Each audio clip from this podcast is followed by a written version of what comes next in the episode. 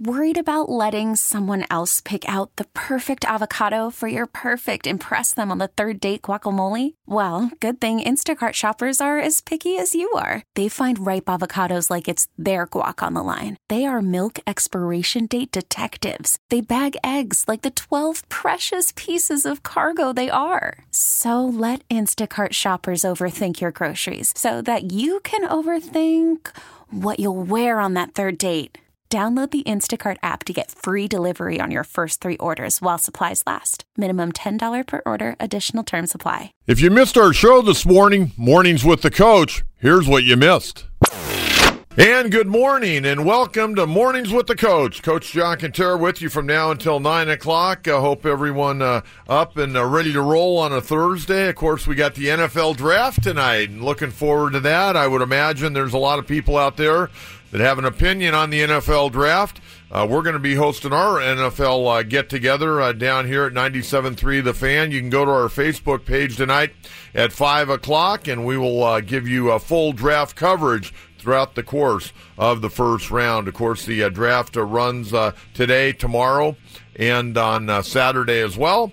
But we'll get the first round to you tonight. Again, go to our Facebook page, 97.3 The Fan. Call-in number today because we want to get phone calls. If you were at the Padre game yesterday, man, Chris Paddock was unbelievable. Unbelievable. That ball was coming out of his hand with electricity on it yesterday. And what was interesting was that Chris Paddock showed up to the ballpark last night after only sleeping a couple of hours and didn't feel very well. Had flu-like symptoms. And he went out there and threw a heck of a ball game. Padres get the home run from Ian Kinsler, win the ball game 1-0. Kinsler's second homer of the year, his second RBI of the year, still hitting, under 160. But yesterday, able to pull that ball over the wall off of Felix Hernandez, who also pitched a heck of a ball game yesterday. As an announcer would say, he deserved better fate. But Chris Paddock yesterday, absolutely brilliant. It looked like the crowd had a great time. The Padres ended it with that thrilling double play. Ball up the middle. Fernando Tatis Jr. fielding a tag in the bag, throwing to Eric Hosmer. Boom, the ball game was over. Padres now, after dropping six straight, have won three straight. They're 14-11, and they're a half game back at the LA Dodgers, who got beat again last night.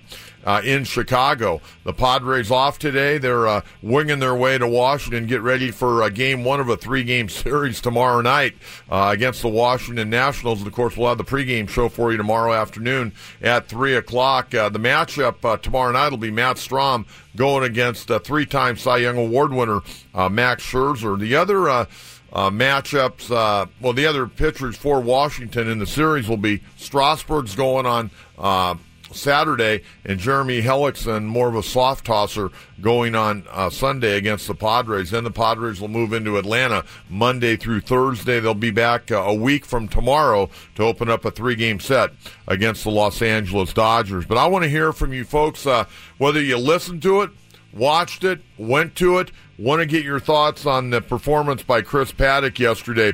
When you look at Chris's numbers overall, 7 innings, 1 hit, 1 walk, 9 strikeouts. Excuse me. He pitched his way out of that first inning bases loaded jam, went on to retire the final 19 batters he faced. And the bullpen again yesterday. Trey Wingenter. And we're going to have Andy Green on tomorrow on our Friar Fridays. Andy will join us from Washington. I want to talk to him about Trey Wingenter because it looks like, because Stammen is a guy that can go a couple of innings, they like to bring Craig in, whether it be sometimes in the 6th or the 7th or 8th. It looks like Wingenter right now doing a pretty good job to maybe lock down that 8th inning spot. And then Kirby Yates yesterday went out and closed it out, gave up one scratch single in the 9th inning. But they turned that double play. He picks up his 12th save of the year. He leads all of Major League Baseball. Tatis Jr. extended his hitting streak to 12 games. He got that little bloop double in the third inning. And, prior to the game, and, we've been talking a lot, really, since early in the week about Ty France and what he's doing down there at AAA El Paso, hitting .423 with 9 homers, 28 RBIs. Well, right after we got off the air, I was running around the station here a little bit yesterday, talking to a few people, and all of a sudden, boom, I find out Ty France is coming up. Jose Perella, who we didn't really see a whole lot since he got called up. He got a little work over the weekend. He was placed on the 10-day IL with a strained muscle on his left side, probably an oblique more than anything else. But Ty France, a recall from AAA El Paso. And we're going to hear more on Andy Green here in this half hour regarding Ty France and how he's going to be used in this role. I'm really anxious tomorrow to talk to Andy Green because there's a lot of things. There's always a lot of things to talk to a major league manager about. I mean, we can talk about, number one, Luis Urias, who's now down in AAA, you know, what Andy's thoughts were, what they wanted to have him work on when he went back to El Paso. We'll talk to him more about Ty France. We'll talk to him about, obviously, Chris Paddock. You know, I'm looking forward tomorrow night to see Matt Strom pitch because Strom, his last outing, a career-high 8 innings. Padres ended up losing that game in extra innings to the Cincinnati Reds, but Matt Strom really threw a heck of a ball game, and he's going to be matched up against Max Scherzer tomorrow night. And Scherzer hadn't pitched well this year. His ERA is over 4. He's got a 1-3 record, and you know he's a guy that normally goes deep into ball games, but you know so far Scherzer's numbers are not all that good. So I'm anxious to see how Scherzer and Strom hook up tomorrow night. And I'm real anxious to see if Strom can follow up that his best performance really in the big leagues last time out against Cincinnati Reds. I'm real anxious to see if he can follow that up with another quality start. This Padre pitching staff, granted they're young and very inexperienced aside from Strom at the major league level. But they're performing pretty well, and you know Margavich has been fantastic, been absolutely fantastic for a kid that came out of A-ball basically. Had one game above A-ball last year. He pitched a game in the Texas League playoffs, which is Double-A. He has a good spring training. He makes it. He was probably surprised that he made it, but he's pitched really, really well. And then Paddock, let's face it, anybody that watched Paddock yesterday. You saw a guy that has the makings of being a star, and I mean a star. You know, one of the things that I spent a lot of my time in college and even in high school and working with guys getting ready to go to spring training is working with pitchers. Even though I always enjoyed working with hitters, I was kind of thrown into that early in my coaching career to learn how to work with pitchers. And when I watch a guy like Chris Paddock, number one, he can repeat his delivery. Number two, the ball comes out of his hand really clean.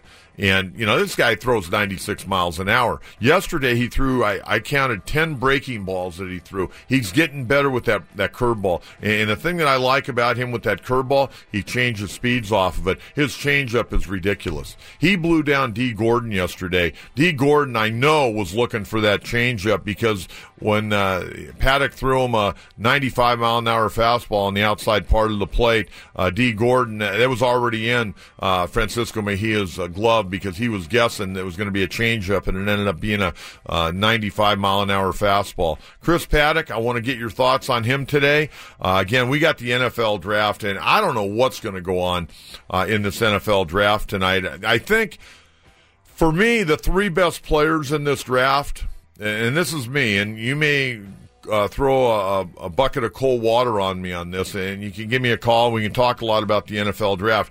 I think Quinnen Williams, the defensive tackle out of Alabama, would probably be my number one guy just because you got to build from within. In the middle of that defensive line is so important to push back into the face of the quarterback, to allow your defensive ends to get to the quarterback. Don't let that quarterback step up in the pocket. Quinnen Williams, I think he's an agile guy for 300-plus pounds. He's tough. He can play the run. He can. He's got some pretty decent moves to where he's not going to be a big sack guy, but he's a guy that, you know, I think eventually will, you know, get a few sacks in the NFL. But more than anything else, he's going to be able to control the middle of that defensive line to where people aren't going to be pushing him around. I think he's the number one guy. I think Nick Bosa is a real safe pick out of Ohio State. Now, he's also a guy, he's a defensive end. You could move him inside a little bit. He's very flexible. He's a great athlete.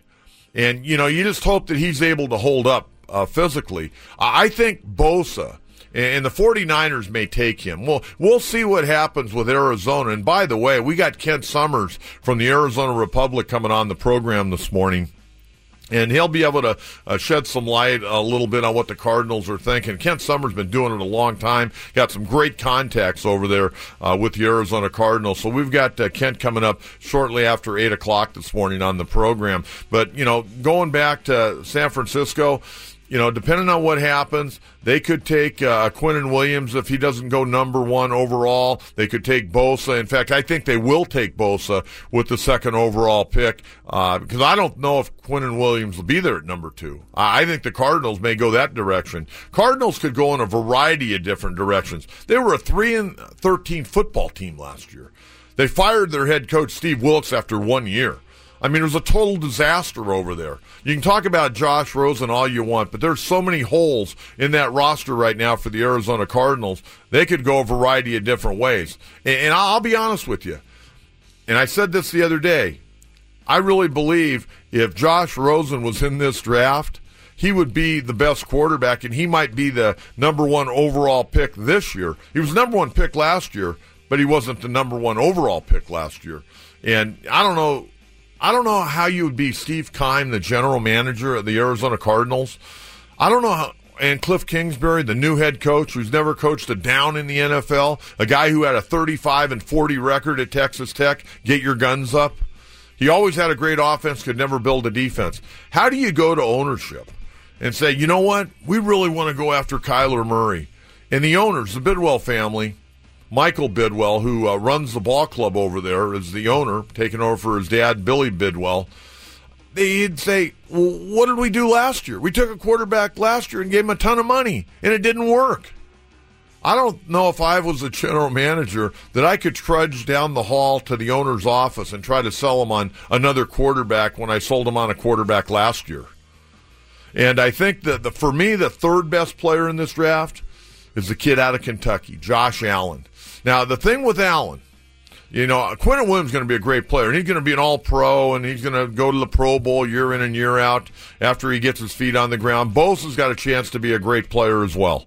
More of a safer pick than maybe a Josh Allen. But Josh Allen, I think he's got a very high ceiling, but I don't know if he's a slam dunk, a star in the National Football League. I do think he has upside, but I also think he may have a ceiling as well. He may be a very much a one-dimensional player. We're going to have to find out. He played outside linebacker at Kentucky, very disruptive force in the SEC, could play probably with his hand on the ground as a defensive end in certain situations. But we're going to talk a lot about the NFL draft. And again, I want to hear from you this morning, 833-288-0973, 833-288-0973. Dodgers get beaten. Chicago Angels drop a game to the Yankees last night, 6-5. We can talk about that fabulous hockey game. I don't know how many of you paid attention to it last night, but Game 7 in the Eastern Conference first round, the Carolina Hurricanes won in double overtime last night. Brock McGinn, the game winner, 11:05 into the second overtime, eliminates the Stanley Cup champions from a year ago, the Washington Capitals, 4-3. Hurricanes came back from a 3-1 deficit last night in Game 7. It was also the third longest Game 7 in NHL history. And what's interesting, this is the first time in NHL history that all four division winners were eliminated in the first round. Tampa Bay, Washington, Nashville, and Calgary. Tonight we got Game 1 in the Eastern Conference second round. We got the Columbus Blue Jackets going to Boston.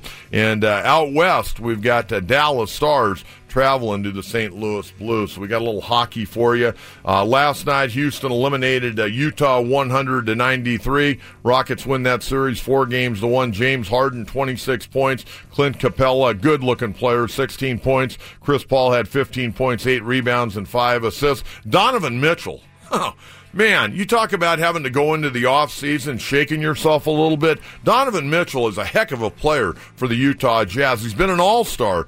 Last night, Donovan Mitchell held to 12 points. How about this shooting night? 4-for-22, and he was 0-for-9 on three-pointers. Out west last night, what a marvelous ball game by the LA Clippers as they stay alive, winning Game 5 last night, 129-121. Clippers led 71-63 at halftime. Tomorrow night, Game 6 at Staples Center. And here's the 0-2. Out in front, strike three. Went back to the changeup, and it's a dandy. Gordon saw it up there in Seattle in an exhibition. Well, by God, he just saw it again. I'm talking about way out in front.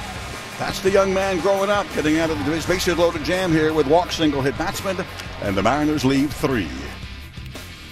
Ted Leitner on the call yesterday afternoon out of Petco Park. You know, that was a heck of a baseball game yesterday. I know there wasn't a lot of hitting going on. Padres had four hits. They get the homer from Kinsler. The Mariners had two hits in the ball game yesterday. And both pitchers were really on their game. I'll tell you what, you got to give Felix Hernandez a lot of credit. You know, there was talk during spring training that he may not even be in the rotation this year because he had such a miserable season a year ago. In fact, at one point last year, they removed him from the rotation and had him work for a short period of time out of the bullpen. He doesn't throw 95 or 96 like he once did. He throws 89, maybe touches 91 occasionally, but he is really reinvented himself, as they like to say. A lot of breaking balls, sliders, curveballs, changeups. I thought he threw a heck of a ball game yesterday. And again, the Padres really not hitting all that well. They got the homer from Ian yesterday. By the way, his 250th career home run. Congratulations to him. That's a tremendous feat. Not all that many people have hit 250 home runs that have played their entire career as second baseman. So congratulations to Ian Kinsler. They get the bloop double from Tatis Jr., and boy, he hustled into second. But every time he slides head first, I just hold my breath. And I know he, on that one hand, he wears that mitt, like an oven mitt, because last year, you recall, he would have, maybe he wouldn't have got called up. I think we were all kind of hoping he would get called up last year when they called up Urias, and then Urias ended up getting hurt with that hamstring injury. But every time he slides, I just hold my breath because he tore that thumb up at the end of last year down in Double-A ball, but I'm glad he wears that mitt. And that game-ending double play yesterday, that was beautiful. What a way to end a ball game. What a way to end a homestand. Padres, you know, they dropped their first five games on that homestand of an 8-game homestand. Then they come back and they play really good ball the last 3 days. And I would ask you fans this morning, you know, we've gone back and forth. I don't know if this team can be a 500 ball club. I don't know if they can be a winning ball club this year. You know, it's going to depend really on the pitching. And, you know, but, man, you see signs of this team really, really being good.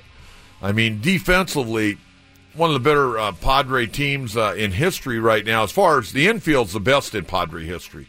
The outfield, I don't think they're a great defensive outfield. I don't think they're awful. I think they're, you know, average. Maybe a little below average, but not awful. They really aren't. I always say when people say, well, a guy can't play left field. Hey, I watched Greg Luzinski for a long time with the Philadelphia Phillies, and yeah, he had a range of about 3 feet either way. And the Padre players are a lot more athletic than a guy like Greg Luzinski. So I think they're going to be just fine. Fran Mil Reyes 2 nights ago hit those 2 home runs. The one guy that's really slowed down lately has been Hunter Renfroe. We haven't heard a lot about Hunter Renfroe lately. Will Myers still doing a good job. Manny Margot doing a nice job. So, you know, they're getting contributions offensively. And, again, it comes back to the pitching staff. We know the relief corps is really, really good here.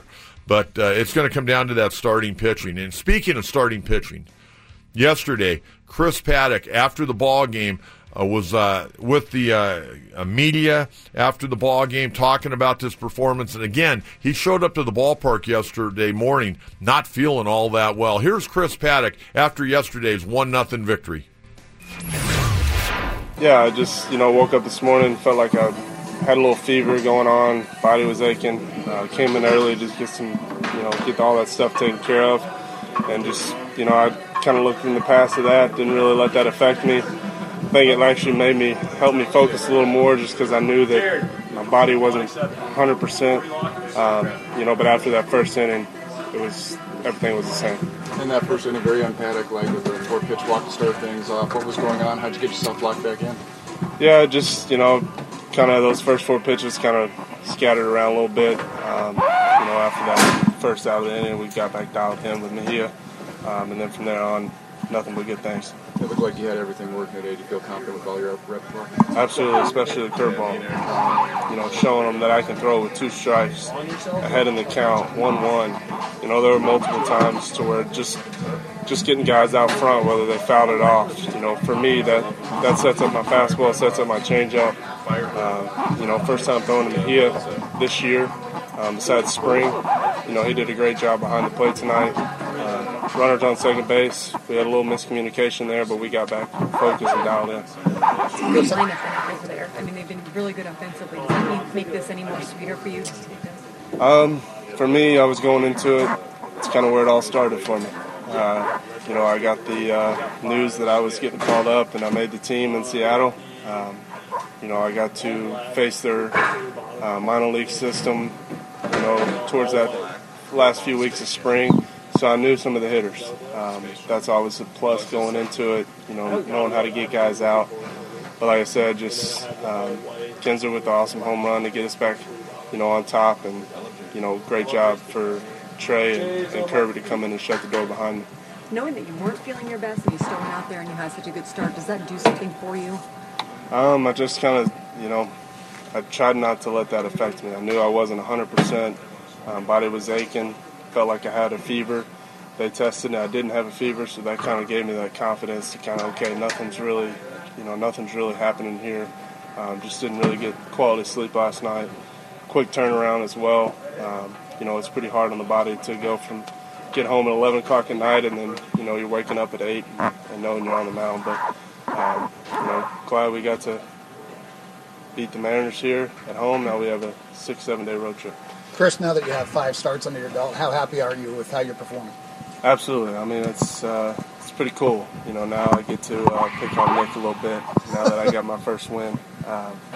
You know, but all these group of guys in here, man, it's we want to win. It's a special group, and I'm excited to be a part of it. Your place picked out for that first win ball? I do. You know, I don't know exactly where it's going to go yet, but eventually, you know, hopefully the next 20 years, I'm going to have a lot of awards and stuff that I can kind of get built up in my man cave, hopefully. So. Hey, Chris, is there one moment from that your first career win that you'll remember, you think, more than the others? Is it facing a certain hitter, working out of jam? Is there one moment from this game you think stands out to you? Absolutely. This is my first time going 7 innings in my whole professional baseball career, and I got my first win out of the way. You know, couldn't road it up any better. You know, like I said, after that first inning, you know, bases loaded jam, we got out of it, and then we were cruising. You know, 19 in a row, you know, that I got out. And like I said, Trey and Kirby came in and shut the door. Awesome. What's that? You outgrew the pitcher you probably watched a few times. That was special. Kind of, you know, growing up as a younger kid, you know, he has the name The King for a reason. It was cool going into this game. I told myself that, you know, this is a new generation. You know, let me show the world that why can't I beat him? You know, and that was pretty cool. Something me and my brother talked about going into the game, and you know, unfortunately, I got him this time. Well, like they like to say down there at Petco Park, there's a new sheriff in town. He pitched a heck of a ball game yesterday, Chris Paddock, and I think as long as he stays healthy, you can say that about a lot of pitchers. This young man going to have a very, very nice major league career. I want to give you our lineup card. I mentioned Kent Summers going to join us at 8:05. We got some great guests today. We're going to replay coming up after the bottom of the hour that interview I did yesterday with Bill Center from Padres.com and FriarWire. A lot of good Padre info in that. Coming up at 7:40, and he'll be part of our draft coverage tonight, a great guy. I remember meeting Quinn Early back in the late 80s when he was a third-round draft pick of the San Diego Chargers in 1988. Quinn Early will join us about 7:40 this morning. And, again, he will be on our Facebook Live NFL Draft get-together tonight at 5 o'clock.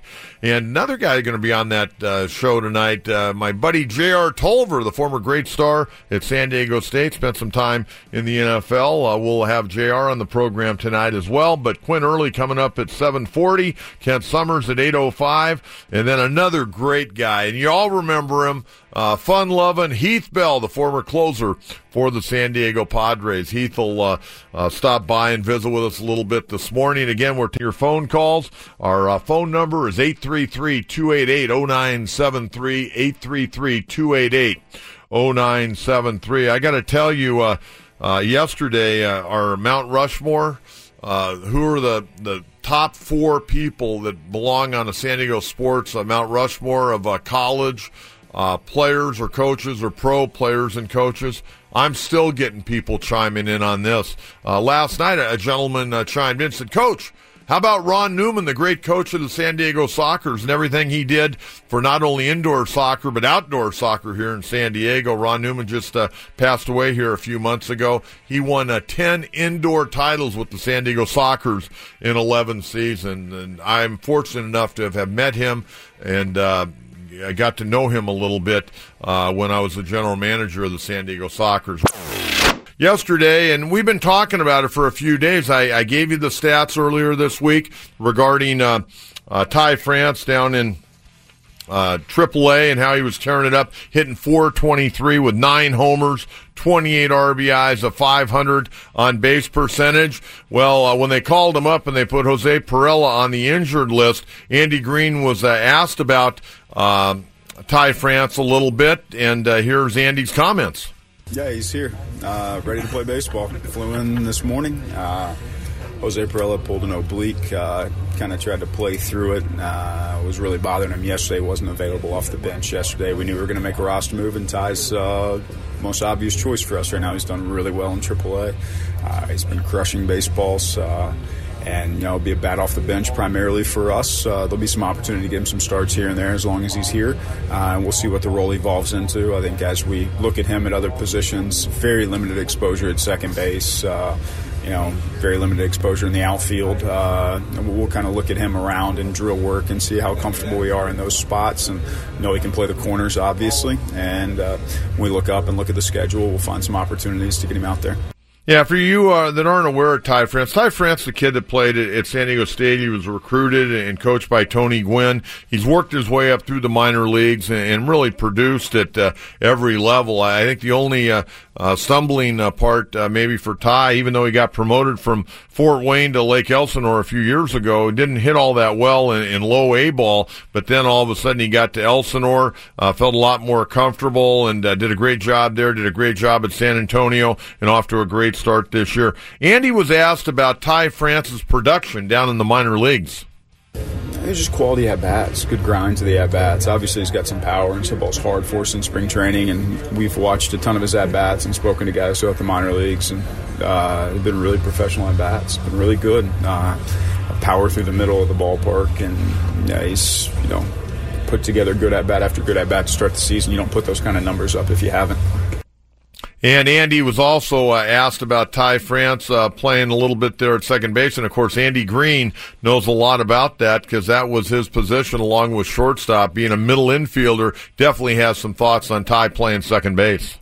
We'll find out. I mean, he says he feels comfortable there. We'll find out in time. That's not mission one for us going into Washington to find out how quickly we can expose him to that. There'll be some drill work here with Damien, some other guys. We'll talk to our guys in minor leagues and find out how well that transition's been for him. It's new exposure to the position. He's not coming up here to be the primary second baseman by any stretch. Right now he's coming up here to be a bat off the bench, hopefully have an opportunity to drive in some big runs for us. We've seen bench production be really pivotal for our early season success so far this year, and he's a guy that we can reach for on the bench and feel confident he'll give us a quality at-bat.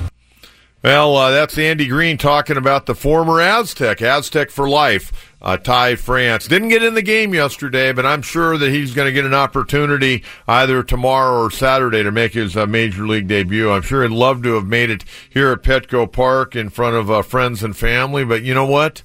He's in the big leagues. He's getting big league salary, big league meal money, and the opportunity to play on a big league diamond. So we'll definitely watch Ty France and his production. Want to get your thoughts. If you were at the game yesterday, I'd love to hear from you. Give me a phone call this morning, 833-288-0973, 833-288-0973. You know, I want to go back to yesterday. By the way, tremendous outpouring of knowledge that came through the phone lines yesterday. Not from me, but from you. You guys did a great job. I knew this would be fun, but it was even more enjoyable because we had a lot of people step up to the plate yesterday on our Mount Rushmore of sports figures here in San Diego. And, you know, it was funny. I went to bed last night, about 9:15, and then a ball player called me last night. And I was on the phone talking to him about his performance. He calls and lets me know how he did that night. And my wife walked upstairs and goes, "What are you doing? You're supposed to be asleep." I go, "Well, so-and-so called me and wanted to tell me he got 2 hits tonight." And she goes, "Okay, well, get to sleep now." So I wake up this morning, and I have a bunch of messages on my phone from people that either they were tweets or emails, and people are still weighing in on the Mount Rushmore of San Diego sports figures. We all agreed yesterday, if you missed the show, we all agreed yesterday that Tony Gwynn Jr. Seau were absolute slam dunks. I think Trevor Hoffman probably has a spot up there. I think Trevor got tremendous support yesterday. After that, we had a potpourri of folks. I think Don Coryell, Bill Center, when we had our spotlight segment, and Bill chimed in on this yesterday, he talked about Don Coryell, not only the impact that Coryell had on San Diego Chargers football, but he saved the program at San Diego State. I remember as a child hearing stories that San Diego State was going to do away with football because they were so bad. They were not very good like in the late 50s, and things were sputtering out of control, and they didn't have money, and they were having a hard time getting players to go there. And then they brought Coryell in, and he had that amazing record. I'll look that up and share it with you here shortly. He won 100 games at San Diego State and lost, 18 or something like that. It was like some ridiculous record. But as a kid growing up in San Diego, I remember sitting on the edge of my bed on Sundays, and Don Coryell would go over to Channel 10, I think it was, and I can't remember the man. Maybe there's somebody out in the audience that can tell me who the man was that used to interview Coryell on the Don Coryell Show every Sunday on Channel 10. And Coryell would be there. He'd have black slacks on. He'd have a white shirt, short sleeve, and a tie. And he would break down film. And that was a lot of fun. And that was really my first exposure to San Diego State football was the Don Coryell Show on Sunday. Because there were no games. For you young people out there, there were no games on television then. The only time the Aztecs were ever on TV is if they got to, the Camellia Bowl or something. And in Northern California, and they'd put that game on television. They were never on TV during Don Coryell's era. And I think Coryell, what he did at San Diego State, what he did as a member of the Charger organization, as the head coach, and that prolific offense he put together, I think he's very worthy of being on a Mount Rushmore of sports figures here in San Diego. I thought it was interesting, just a lot of the names we heard yesterday, and I'll go through a few of those right now. Ted Leitner, everything he's brought to this city over the years. Mark Fisher, the son of Steve Fisher, who Mark's been a long-time assistant out there and still is with Brian Dutcher. Bobby Ross led the Chargers to their only Super Bowl appearance. Rodney Harrison. Rodney's a tough cat, man. I was a big fan of Rodney Harrison. LaDainian Tomlinson. Tomlinson, I think, he would be a guy that you'd have to consider. But I don't know if I'd put Tomlinson up over a guy like Lance Alworth. Lance Alworth. Think about Lance Alworth. Lance Alworth played here in San Diego. He was the first Charger to go in the Pro Football Hall of Fame, but he was the first player from the American Football League, the old AFL. He was the first player to go into the Pro Football Hall of Fame. Jerry Coleman we talked about yesterday and everything he brought to Padre baseball. The Padres may not have been very good a lot of those years, but you knew Jerry Coleman was always going to be calling that ball game. Archie Moore, the great fighter who fought out of San Diego. Ray Kroc, who saved the San Diego Padres. I mentioned Lance Alworth, Willie O'Ree, and what he meant not only to hockey here in San Diego, but what he meant to hockey around the world. He was basically the Jackie Robinson of the NHL. Haven Moses and Gary Garrison, two great wide receivers who went on and had great careers in the National Football League. Steve Cherundolo, a national team soccer member. Phil Mickelson. We've hit them all. We got a lot of them yesterday on the program. Pretty quick ball game yesterday at Petco Park, and it's always good when you play it quickly and your team wins the ball game. Padres only mustered one run yesterday, courtesy Ian Kinsler, second homer of the year and number 250 of his career. We'll hear from Ian a little bit later on in the program on that great feat and what he thought about going against Felix Hernandez. You know, he's taken Felix Hernandez boards five times now in his career. But right now, as we do each and every day after a Padre game at 6:20 and 8:20, we're going to give you the Padres Rewind. Want to know what happened with the Friars? It's time for Padres Rewind. He's hot. He's hot. There's the 0-2. Out in front. Strike three. Went back to the changeup, and it's a dandy. Gordon saw it up there in Seattle in an exhibition. Well, by God, he just saw it again. I'm talking about way out in front. That's the young man growing up, getting out of his bases loaded jam here with walk, single hit batsman, and the Mariners lead three. This one is hit really well. Got a chance if it's fair, it's gone. Line drive, Western Metals, off the lower facade, lower suites. Oh, going gone for Ian Kinsler. He does hit him on a line drive. We saw it in the spring. We saw it here against the Giants. In the opening series on homestand number one, here on homestand number two, Kinsler got number two, and the Padres have a 1-0 lead. He's got one in the air down the right field corner. Fran Meal, nice first step into foul territory. One hand grab. Two-thirds of the way toward the stands there. He's just getting better and better and better. The 0-2 pitch, and Fernando lifts one in the air, very shallow left field. Beckham, the shortstop, going back. Santana coming in. Smith coming in. Santana slides, and he can't make the catch. Tatis was running hard all the way. He ends up at second base. That'll be a good luck double, and that will be an extension of the hitting streak. Tatis now 12 in a row as he found the Bermuda Triangle out in shallow left center field. The 2-1 on the way. Swing at a high fly ball, deep left. Warning track. Going backwards now on that track, reversing direction, and Will Myers makes the grab. Oh, my gosh. Missed it by half a centimeter, not a centimeter, because off the bat I thought it had a chance to go over the lowest part of this ballpark, that 5-foot wall on the left corner, underneath the first overhang of the suites on the Western Meadows. Just missed it. Kirby comes set, first pitch, ground ball, up the middle. Tatis grabs, steps on second, throws to first. This ball game belongs to my San Diego Padres. How about them boys? That was your Padres Rewind on 97.3 The Fan. Hope you enjoy the Padres Rewind. Again, 6:20 and 8:20 here on 97.3 The Fan. Going to get out to phone calls this morning. Anybody go to the game yesterday? It looked like they had a good crowd. I didn't see the attendance, but it looked like they had a great crowd yesterday. Padres playing some exciting baseball, sitting at 14 and 11, a half game back of the Dodgers. In fact, by the end of this afternoon, the Padres could be tied for first place because the Dodgers last night got beat by the Cubs, and I'll tell you about that in a minute, and they play again today. Dodgers have dropped the first two games to the Cubbies there at the friendly confines. Today it's going to be right-hander Ross Stripling, 1-1 and a 3.07, going against the veteran left-hander John Lester, 1-0 and a 2.57. Last night, Dodgers got beat 7-6. Cody Bellinger, another big night. Man, this guy's on fire. He's still hitting over 400. He's hitting 424 right now. Bellinger 2 for 3 last night. His 12th homer, a 2-run bomb.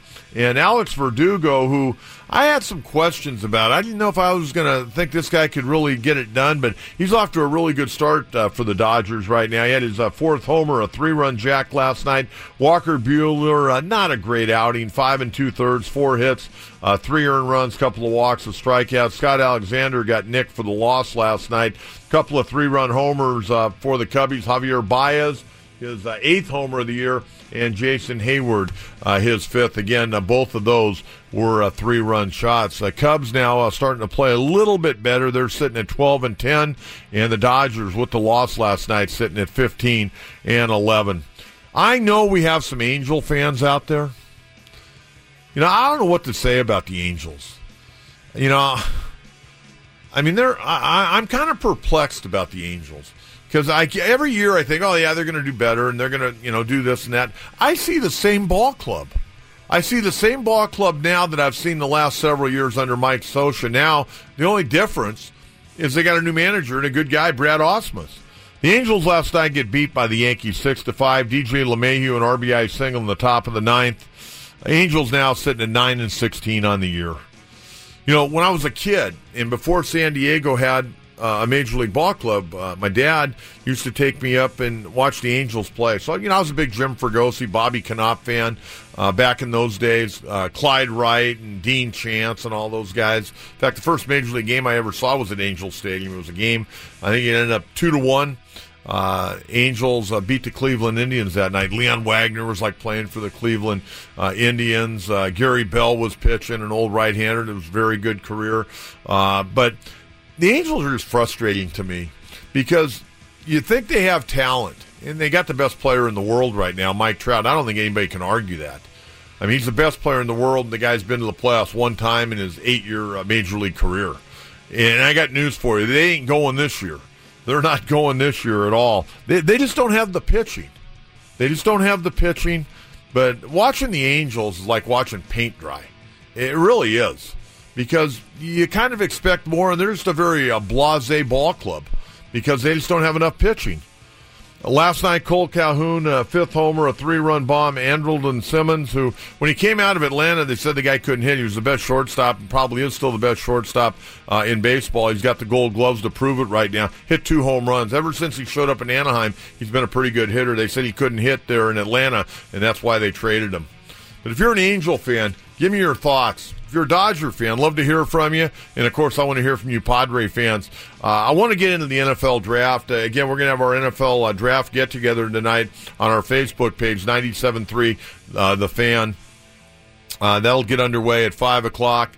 We got J.R. Tolliver, the former star at San Diego State, wide receiver, played in the NFL. Quinn Early, who's going to join us at 7:40. He will be on the draft program tonight. Rich Herrera, Derek Togerson from Channel 7. They'll be a part of it along with yours truly. So we'll look forward to bringing that to you, and I'm sure we'll be more than happy to take questions from you tonight as well. I'm going to bring in Jim Russell right now. And Jim, you know, last night, the NBA, the Golden State Warriors at Oracle Arena trying to close it out. I don't want to talk about it. Well, you know what? They still got another opportunity tomorrow night at Staples, though. They got to try to win it on the road. Well, I'll tell you, the Clippers are really giving them all they can handle right now. What a great game. At least my team's still playing. Sad. You're wearing a what are you wearing, a Thunder shirt right now? Yeah. Hey, remember when Damian Lillard hit that shot in your freaking eye? You're a jerk. Yeah, that's what happened. Why are you so bitter? Bitter. It's not wrong. Team got beat last night, man. They just got outplayed and outworked by the Clippers. Doc Rivers got this team playing some great basketball right now. I saw a tweet. Someone said, man, imagine if the Clippers had Kawhi Leonard. And I'm like, it'd be over. I'm like, geez, the Clippers are now like a really good destination for free agents. Now I wonder what Kawhi's going to do. I mean, he's had a great season in Toronto. It seems like he's gotten along with everyone up there. I've heard him on, you know, post games where he sounds, you know, pretty happy. They got a great team, but you know, you would think a Southern California guy would probably want to come back to Southern California. This July, when all the free agents can jump around, it's going to be really interesting. Everybody has been waiting for this moment to where the Warriors look vulnerable, and if they beat the Clippers, which I think they will, I don't know if they can get past Houston. Houston is out for blood. They are the one team that I feel like has the best shot to beat the Warriors. Boy, I'm not big on Houston. I mean, we were talking about Harden yesterday. It's a matchup issue, and the matchup with the Warriors is a bad one. They have nobody in the middle to guard Clint Capella on the pick and roll. James Harden will get you 35. He already hit a game winner against the Warriors this year. If Chris Paul was healthy last year, who knows what would have happened with the series that they had.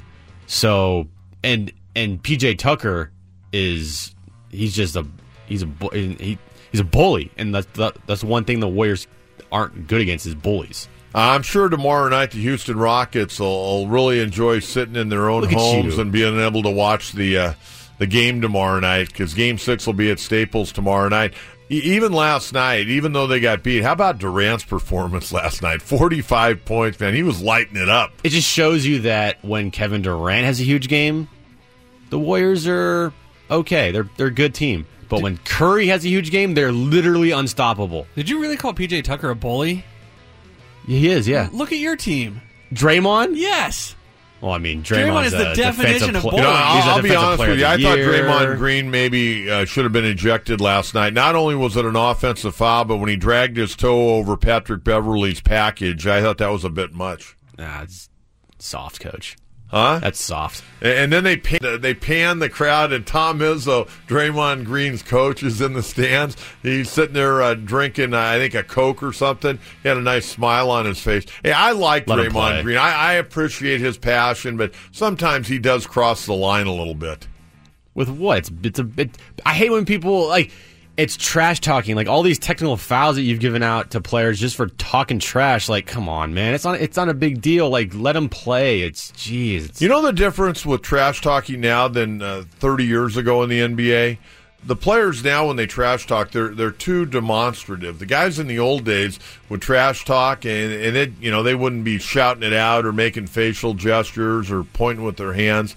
They'd just come up and say, "Man, you're a punk" or whatever. Well, it's the referees who are weak-minded, and they have to call everything. And if someone looks at you wrong, it's a technical foul. Well, you know what? You could say that about all sports now. Officials, and again, a lot of them are. In the NBA, they want to give out technicals. I love when they got to go to the monitor for every little thing. God. I mean, is this a flagrant one or a flagrant two? Hey, you're reffing the game. Make a call, buddy. Yeah, make a call, stick with it, and don't go to the monitor and try to change it or look at little minute details like just let it go. I know. Going to the monitor, I'm just not a big fan of. I'm not a big fan of replay, really, in any sport right now. But, you know, in football, I think it's been pretty good. Baseball, I think it's a complete disaster. In the NBA, they rely on it too much.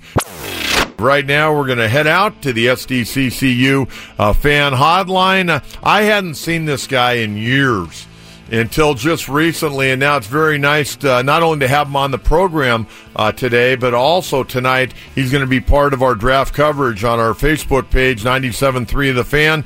Longtime NFL wide receiver, former San Diego Charger, Quinn Early joins me on 97.3 The Fan. Quinn, how you doing today? I'm doing great, Coach. Thanks for having me this morning. Hey, you've been looking at film and breaking it down, getting ready for tonight? I have a lot of great talent on the board, and this draft should be interesting.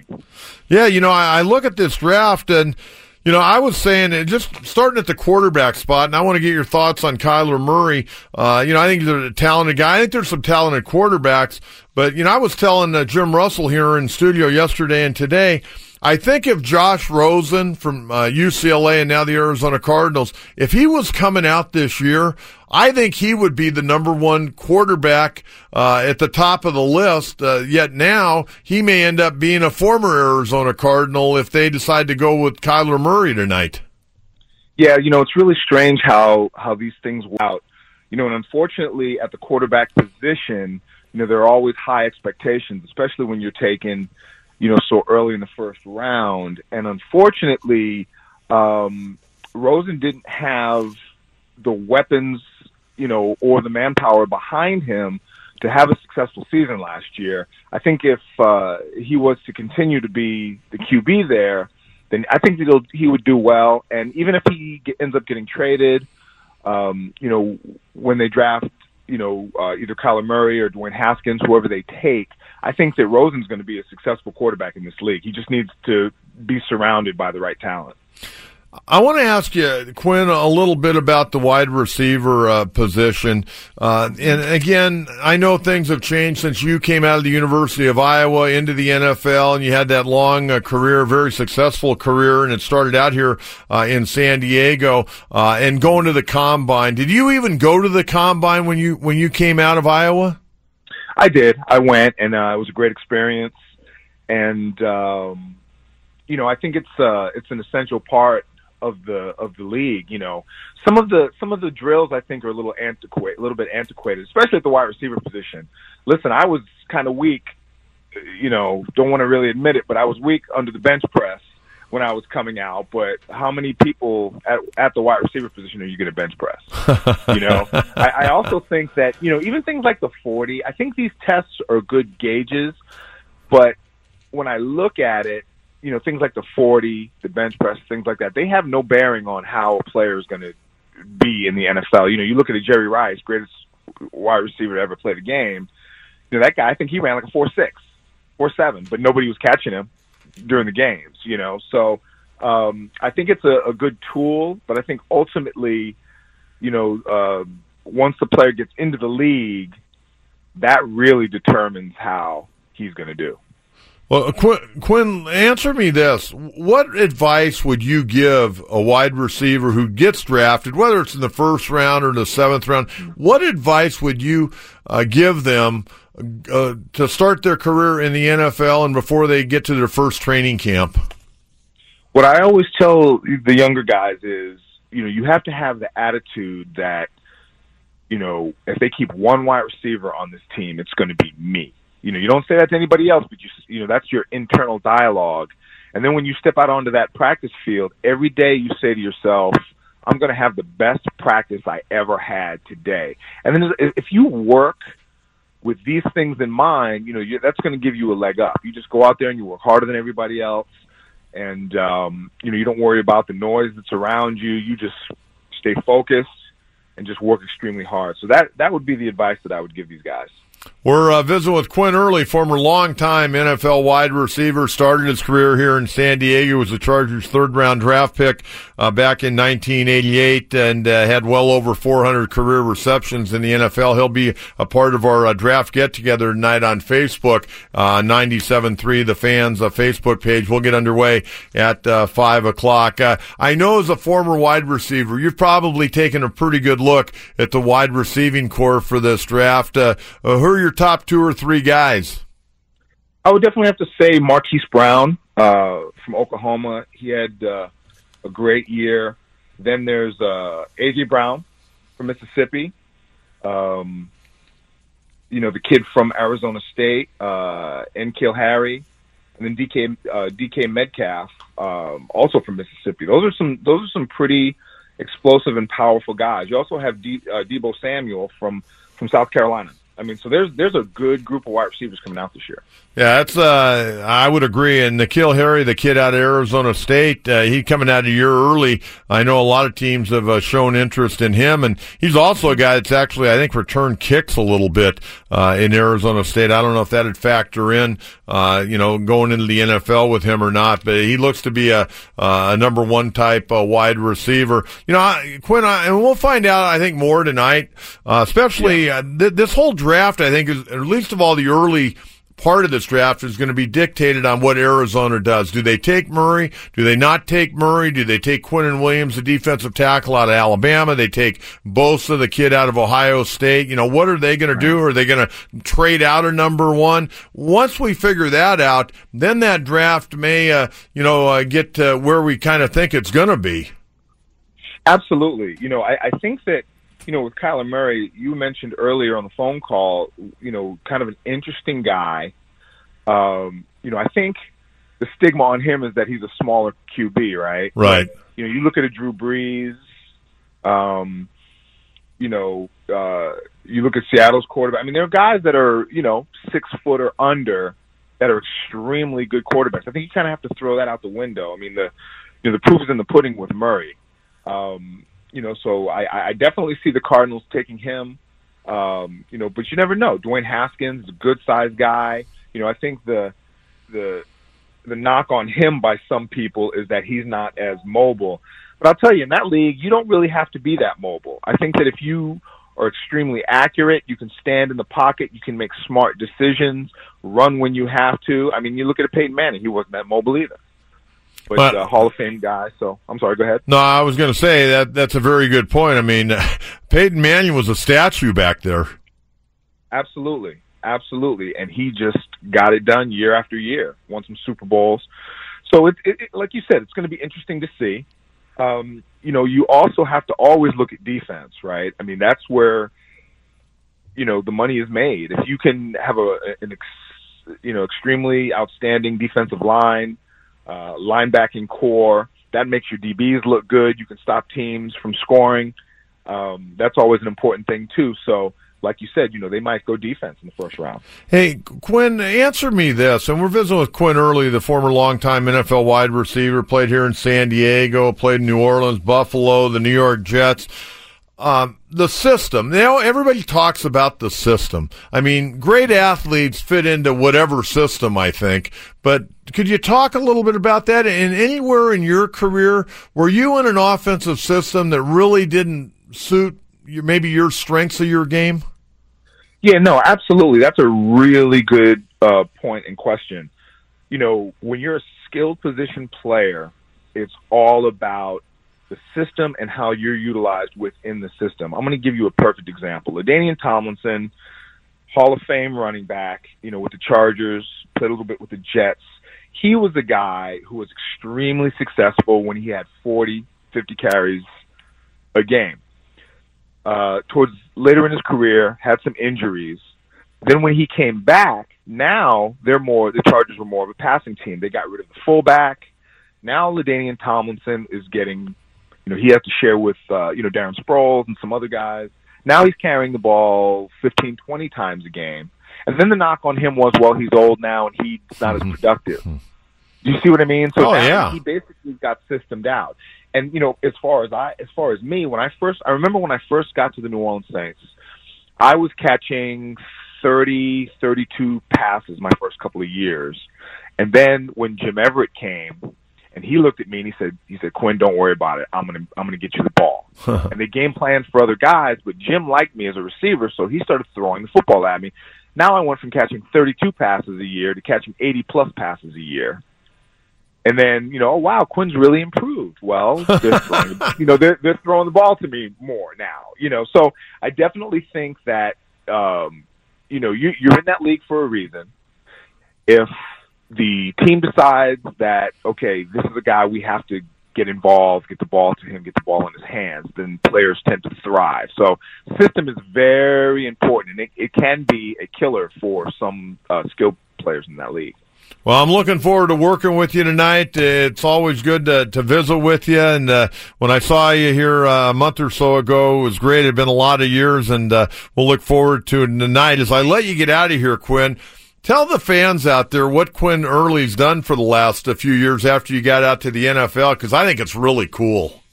Oh man, a lot has happened, actually. So over the past 10 years, I've actually been a stuntman in Hollywood. I've had a chance to double people like Will Smith. I'm currently doubling Shamar Moore on the TV show SWAT, Lawrence Fishburne, just to name a few, and it's just been a really exciting thing. And then also my mother wrote this amazing book about our family history. The book's called Bryant Acres. She didn't have a chance to publish it. She got Alzheimer's and passed away, so I published it for her. And the money that I raise, I give to Alzheimer's research. And if anybody's interested in that book, it's BryantAcres.com. You can order the book. And again, the money goes to Alzheimer's research. And I actually just got a movie deal from the screenplay that I wrote based on my mom's book. So a lot of exciting stuff with me. I'm having a lot of fun, and you know, things are going well. That's great, Quinn. I'll look forward to seeing you tonight. Thanks so much this morning for the time. Absolutely, Coach. Thanks for having me, and I'll see you this evening. All right, there you go. Quinn Early, a former star in the National Football League. He had some big years, especially when he got to the New Orleans Saints. He had a 1,000-yard receiving year. Yeah, no, he was a really, really good football player. Jimmy, I want to get a comment from you here in a minute, but I want to remind everyone Quinn joined us on the SDCCU Fan Hotline. You can nominate SDCCU Best Credit Union in the Union Tribune Readers Poll daily at sdccu.com/nominate. San Diego County Credit Union. It's not big banking, it's better. That was Best of Coach. 5 to 9 mornings right here on 97.3 The Fan. Spring is a time of renewal, so why not refresh your home with a little help from Blinds.com? We make getting custom window treatments a minor project with major impact. Choose from premium blinds, shades, and shutters. We even have options for your patio, too. Blinds.com invented a better way to shop for custom window treatments. There's no pushy salespeople in your home or inflated showroom prices. Our design experts can help you find the perfect window treatments on your schedule. We'll even send free samples directly to you. Plus, we can handle the measuring and installation for you. Unlimited window treatments installed for just one low cost. And with Blinds.com, you'll always get transparent pricing. No hidden fees. Our free shipping and 100% satisfaction guarantee can put the spring back into your step. And into your home, too. Shop Blinds.com right now and save up to 45%. Up to 45% off for a limited time at Blinds.com. Blinds.com. Rules and restrictions may apply.